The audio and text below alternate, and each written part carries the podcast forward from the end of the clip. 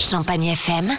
C'est la carte postale. Aujourd'hui, je vous emmène dans l'Aube, au cœur de la forêt d'Orient. Sur place, vous pourrez profiter des beaux jours d'été pour participer à des balades comptées organisées par l'association Soliluna. Ce sera l'occasion pour vous de découvrir ou de redécouvrir la faune et la flore locale.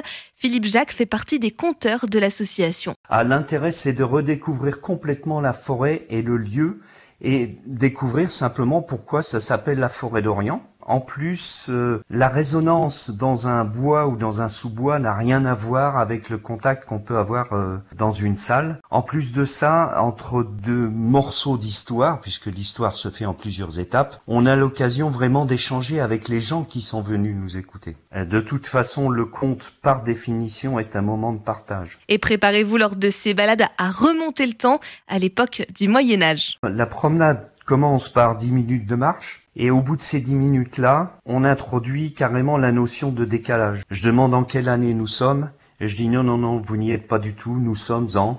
Et le but du jeu, c'est d'emmener les gens en dehors de leur époque, de leur faire euh, en même temps que la marche parcourir le temps. Ces balades seront également l'occasion pour les conteurs d'apporter quelques pistes de réflexion sur la notion d'écologie et de respect de la nature.